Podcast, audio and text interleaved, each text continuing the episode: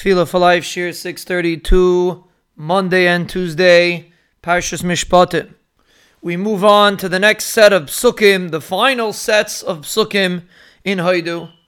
And we just wanted to mention something that some of our listeners reached out about. We explained different psukim until now based on various mefarshim. Many times it's Rabbi Avigdor Miller, other mefarshim, how they explain psukim. And some of our listeners reached out and asked that there are other mefarshim that explain these psukim differently. For example, one of our listeners gave Hashem Hoishia Hamelech Ya'anenu V'Yom Karenu. Ribono Shel Olam save us.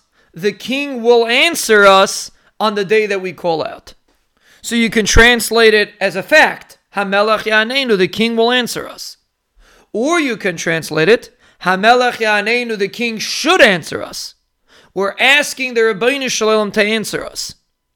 And truthfully, many times in the Psukim and Pesukei de Zimra, other places in davening, there are really two ways, sometimes more than two ways, that you can explain the pasuk.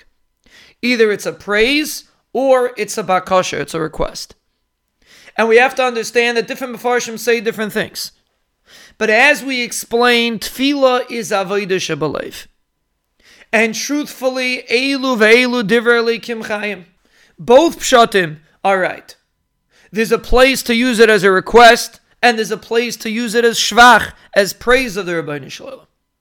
And the more we create a realness in davening, the more davening connects with us, the more we are really talking to the Ribono Shel Olam, we will get comfortable with it. And truthfully, some days we might explain it one way, and some days we might say something else. Every day is a new tefillah. Every day is a new way of connecting to the Ribono Shel Olam.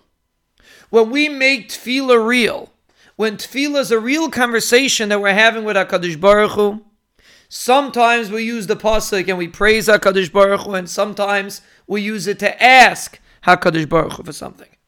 There's no one pshat in every pasuk. Tefillah has many facets to it. Chazal say there are ten lishanis of tefillah. There are ten ways to approach the Ribono Shel Olam with tefillah. So therefore, yes, sometimes we will go according to a certain pshat, usually Rabbi Avigdor Miller, sometimes other pshatim. But we have to understand that there are many pshatim out there. And if you see a different pshat and it resonates with you, or for example, on one day, this is what talks to you, then say it like that. There's no right and there's no wrong. As long as it's a pshat that's rooted in yesodos of Chazal, as long as an Adam Gadol said it, it's a beautiful pshat. And today you can go like this, and tomorrow you can go like that. The main thing is it should be Avodah Shabalev. It should talk to you. It should be something that you're talking, you're saying to the Ribono Shel Olam. That's the way our tefillah should look, regardless of which, which pshat we're going with.